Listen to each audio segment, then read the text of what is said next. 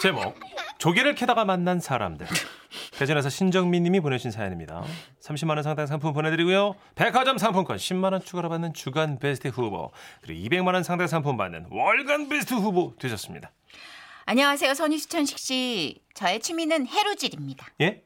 해루질은요, 밤에 얕은 바다에서 맨손으로 어패류 잡는 일을 말해요. 아, 예. 아, 그러니까 몇 년 전 제가 해루질 초보일 때, 그날도 물때를 맞춰서 밤 늦은 시간 해루질을 갔어요.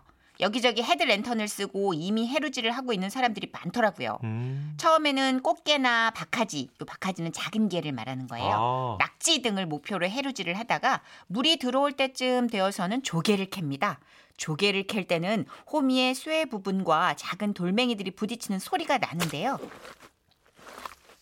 어둠 속에서 그 소리를 듣고 있노라면 스트레스가 쫙 풀리고 마음이 고요해지는 걸 느끼죠. 우와 그리고 거기 찰방찰방 자리를 이동하며 무리를 걷는 아주머니들의 발소리도 듣기가 좋아요. 그런데 그때였습니다. 그런 듣기 좋은 소리들 가운데 뭔가 좀 이질적인 소리가 들려왔어요. 그리고 거기에 누군가의 한숨 소리도 보태졌죠. 아 정말 저는 무슨 일이 있으신가 싶어서 걱정이 좀 되더라고요. 어둠 속에서 하는 해루질이다 보니 사람들은 뭐 대충 실루엣만 보이고 서로의 얼굴은 안 보이거든요. 거기 무슨 일 있어요? 아, 아 아니요 제가 도와드려요? 아, 아, 아 아니요 제가 아무 말 없이 가만히 있자 다시 아까 그 소리가 들려왔어요. 거기 물이 많이 넘치나요? 아 아물도 아니에요 저는 그때 인터넷에서 찾아본 해루질 설명이 떠올랐어요. 조개를 캘 때는 전문가 아주머니 근처에 자리를 잡으면 유리한데요. 전문가 아주머니들은 첫째, 작고 동그란 엉덩이 의자를 착용하고 계시고, 둘째, 조개망을 가지고 다니시거나, 셋째, 멀리서 봐도 양손이 끊임없이 계속 움직입니다. 어라? 저 아주머니 양손이 끊임없이 계속 움직이는 것 같은데? 그래서 저는 아주머니 옆자리에 붙기 위해 앉은 자세에서 살살 옆걸음을 걸었어요. 아, 뭐야, 누가 오나? 아, 진짜. 아, 뭐야, 누가 오네. 아우, 진짜. 아, 좀 그만 와요. 자꾸 오면 내가 도망가야 되잖아. 아, 아주머니, 저 위험한 사람 아니에요. 아, 위험하거나 아, 아니거나 그만 와. 아, 도망가지 마시고, 아, 참, 이제 명당 자리 좀 공유해요. 아, 아우, 여기 명당 자리가 어딨어. 도망가기도 힘들어 죽겠네. 그러니까 왜 도망을 가세요? 아유, 얼핏 어둠 속에서 보니까 손이 막 분주하게 움직이시는데. 아우, 그만 오라고. 참. 그만! 앉아서 옆으로만 걷던 저는 아주머니 외침에 깜짝 놀라서 고개를 아주머니 쪽으로 돌렸는데요. 헉! 근데 제 헤드랜턴이 아주머니를 비추는데 얼굴에 눈, 코, 입이 없어요. 와 씨, 아주 짧은 순간 달걀 귀신이야? 이런 생각도 했죠. 아 어디 봐요? 어? 소리는 위쪽에서 나네. 내 엉덩이 그만 비치고 고기 틀어요. 그렇습니다. 제 헤드랜턴이 비춘 것은 아주머니 얼굴이 아니었어요. 속살을 뽀얗게 드러낸 아주머니 엉, 덩, 어, 이. 너무 뽀얗고 선명한 어, 엉, 덩, 덩, 어, 이. 아니 살면서 남의 그러니까 이게 일- 이거 이런 걸 본 적이 없지 않겠어요? 그 그죠? 너무 놀라고 당황해서 당황하고 또 당황해서 자리에서 벌떡 일어났는데 결과적으로 그게 이제 위에서 아주머니를 더 확실하게 비추는 스포트라이트 같은 그런 느낌이 돼버린 거죠. 아우 진짜 고기 돌려요. 아, 예, 예, 예. 아, 어, 아, 근데요. 고개 돌리라고! 아, 아, 예, 예, 예. 아, 예, 뭐라고, 뭐, 뭐, 뭘 하고 계셨던 거예요? 너무 급해서 뭐가요?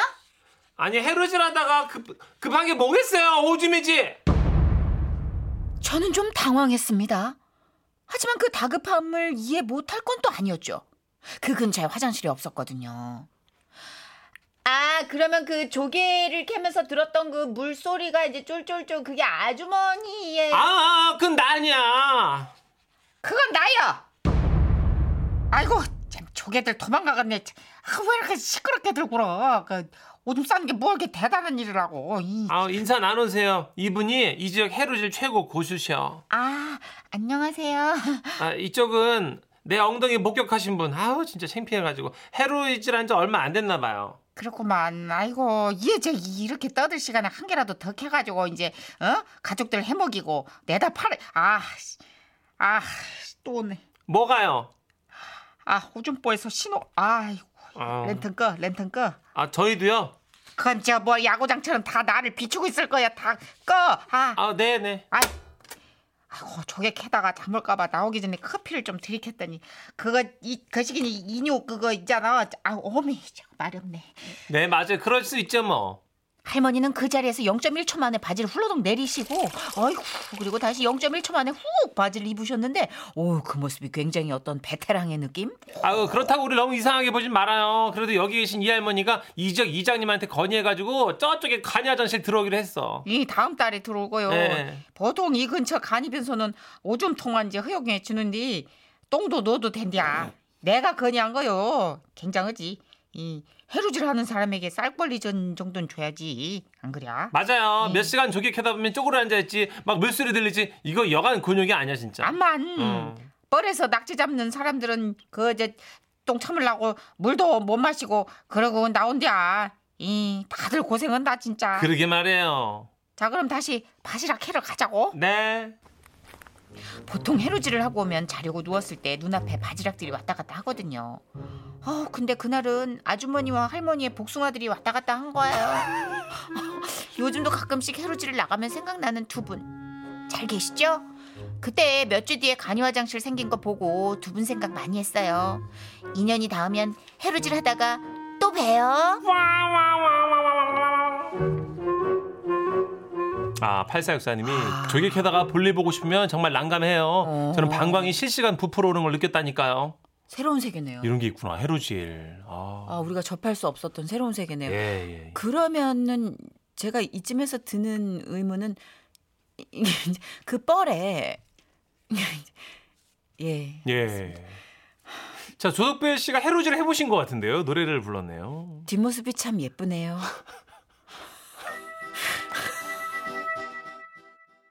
지금은 라디오 시대. 웃음이 묻어나는 편지. 어디죠?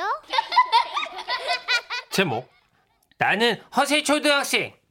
경기 안성시에서 익명 요청하셔서 지라스 대표 가면 김정희님으로 소개합니다.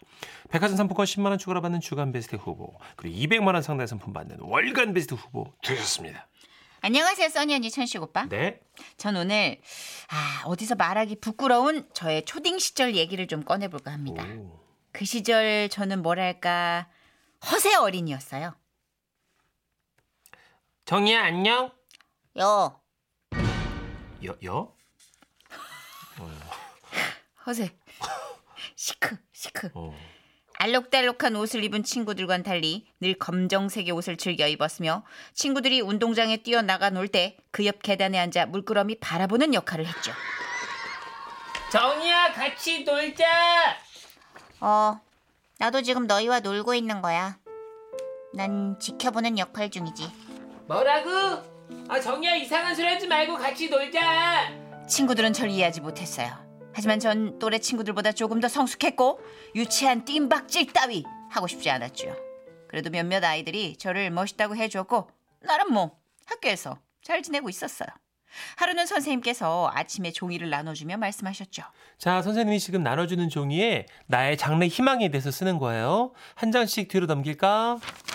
장래 희망이라 미래의 나를 그 누가 알 수 있나. 뭐 이런 걸 쓰는 게 내 미래에 어떤 영향을 줄까? 전 조금 회의적이었지만 음. 일단 쓰라니까 썼죠. 그리고 제출했는데요. 잠시 후 선생님께서 저를 교무실로 따로 부르시더라고요. 선생님 부르셨어요? 어 그래 너 어, 이게 정말 네 장래 희망이니? 네, 이거 맞 이거 스파이 맞아? 네 맞아요. 아니 그 이게 뭐 하는 일인지 알고 있어? 음, 누군가는 해야 할 일이죠. 모두가 꺼리지만 누군가는 해야 하는 일. 전 그 일이 훌륭한 일 같아요. 그, 래 똑똑한 생각인데 어 정이야 근데 꼭 그 스파이를 해야 될까? 죄송해요, 선생님. 전 해야겠어요. 와 매학년 매학년이에요. 10살 때요 3학년 정도 네. 어린 시절에 저는 도대체 왜 그렇게 허세를 부렸는지 아 지금 생각해도 자다가도 이불을 걷어찰 정도로 너무 창피합니다. 그 일이 있고 다음날 쌤께서 교실에 오셔서 말씀하셨어요. 어제는 장래희망에 대해 얘기해봤고 오늘은 한 명씩 어, 아버지 직업이 뭔지 얘기해볼까? 지금은 이런 게 없어졌죠. 그렇죠. 제가 학교 다닐 당시에는 이런 걸 또 의례적으로 묻곤 했었습니다. 맞아. 음, 친구들이 한 명씩 얘기하기 시작했어요. 저희 아버지는 농사를 지으십니다. 저희 아빠는 가구점을 하십니다. 우리 아빠는 소를 키우는데요. 네, 저희 아버지는 슈퍼를 운영하십니다. 저희 아버지는 문구점을 하십니다. 다들 아버지의 직업을 말하는데 아 허세에 찌들 대로 찌든 제 마음에는 그다지 와닿지 않았어요. 그리고 드디어 제 차례가 되었고 쌤과 아이들 모두 제 입만 바라보고 있었죠. 어, 정의도 한번 얘기해볼까? 아버지 직업이 어떻게 되셔? 저희 아버지는 사냥꾼입니다. 사냥꾼? 예, 사냥꾼. 아 이 직업이 멋있어 보였는지 교실에서는 애들이 박수와 함성 소리가 터져 나왔고 수업이 끝나고 아이들은 제 옆으로 모여들기 시작했죠. 야, 니네 아버지 진짜 사냥꾼이셔? 뭐 그렇다고 할 수 있지. 우와, 진짜 멋있다. 그저 직업인 걸 뭐. 그럼 우리 너네 집에 놀러 가도 돼? 음, 나로선 거절할 이유가 없지. 우와, 신난다. 드라마 대본도 아니고 초등학생이 나로선 거절할 이유가 없지.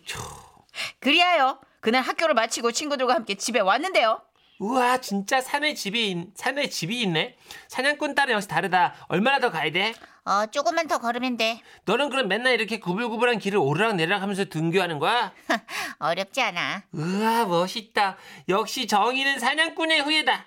그렇게 산길을 걸어 집에 도착했고 아이들을 집 안으로 안내했어요. 우와, 이거 사냥용 총이야? 니네 아빠 사냥꾼 중에 진짜 사냥꾼이구나. 멋있다. 뭐 누군가는 해야 할 일이니까. 우와, 얘들아, 이거 봐. 상장도 되게 많아. 이거 누구 상장이야? 아, 아버지 거야. 별건 아니고 학교 다니실 때 뭐 육상 선수셨대. 정말? 우와, 좋겠다. 아빠가 사냥꾼이라서. 그런데 그때였어요. 밖에서 다급한 사람의 비명 소리가 들려오는 겁니다. 모두 창밖을 쳐다봤죠. 누군가 흙먼지 바람을 일으키며 빛의 속도로 달리고 있었는데요. 그건 바로 우리 아빠였어요. 으아, 사람 살려! 성남 멧돼지가 아버지를 쫓는 겁니다. 으아, 쫓아오지 마! 으아, 내가 널 쫓아야지! 으아, 네가 왜 쫓아와? 으아! 아버지! 아, 야, 정이야! 빨리 사다리 가져와라! 친구들과 달려나가서 담장에 서 있던 사다리를 질질 끌고 소리가 나는 곳으로 가봤어요. 그곳엔 깊은 웅 궁던, 구덩이가 있었고 아버지와 멧돼지가 나란히 구덩이에 빠져 누워 있더라고요. 아버지는 사다리를 타고 올라오시며 말씀하셨죠. 조금만 빨랐으면 안 빠지는 건데 오늘 벌써 세 번째 빠지네. 아, 아버지, 이제 사냥 그만하세요. 야, 이게 사냥이야? 나는 사냥꾼은 화살을 쏘거나 총을 쏘는 건 줄 알았어. 그럼 아까 그 벽에 총은 뭐야? 아, 그거는 장식이다 이놈들아. 5일장 가면 바로 당시에 멧돼지 피해를 우려해서 멧돼지 포획을 하는 사람이 꽤 많았는데요. 네. 아버지는 구덩이를 파서 멧돼지를 잡는 사람이었는데 저의 허세가 그만 아버지를 사냥꾼으로 만들어 버린 거였죠. 아이고야. 그 일로 저는 허세 충만했던 삶을 청산하고 정신 차리고 잘 살고 있답니다. 약간 사춘기 아니었을까? 아, 그런가? 어, 약간 일찍 문고리를 잡은 애들은 그죠. 그 허세가 있어요. 소녀들은 4, 5학년도 오니까 제가 3학년 때 이렇게 허세가 좀 쩔었거든요. 어허. 2학년 때까지 말 한마디도 안 하고. 시크하고. 네. 와.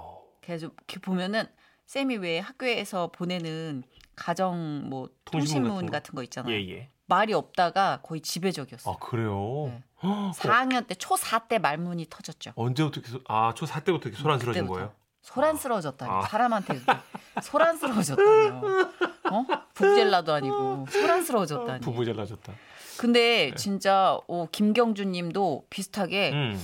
아 저도 그 나이에 늘 친구들과 다르게 말하고 싶은 요상한 심리가 스말스말 올라오더라고요. 아좀 그때니까. 일찍 사춘기에 오는 네. 친구들이 그런가 보다 그죠? 허세 쩌는 초딩들 꽤 있어요. 어 3847님. 저는 초등학생 때 조숙해서 엄마 친구 아줌마들 상담까지 해줬어요.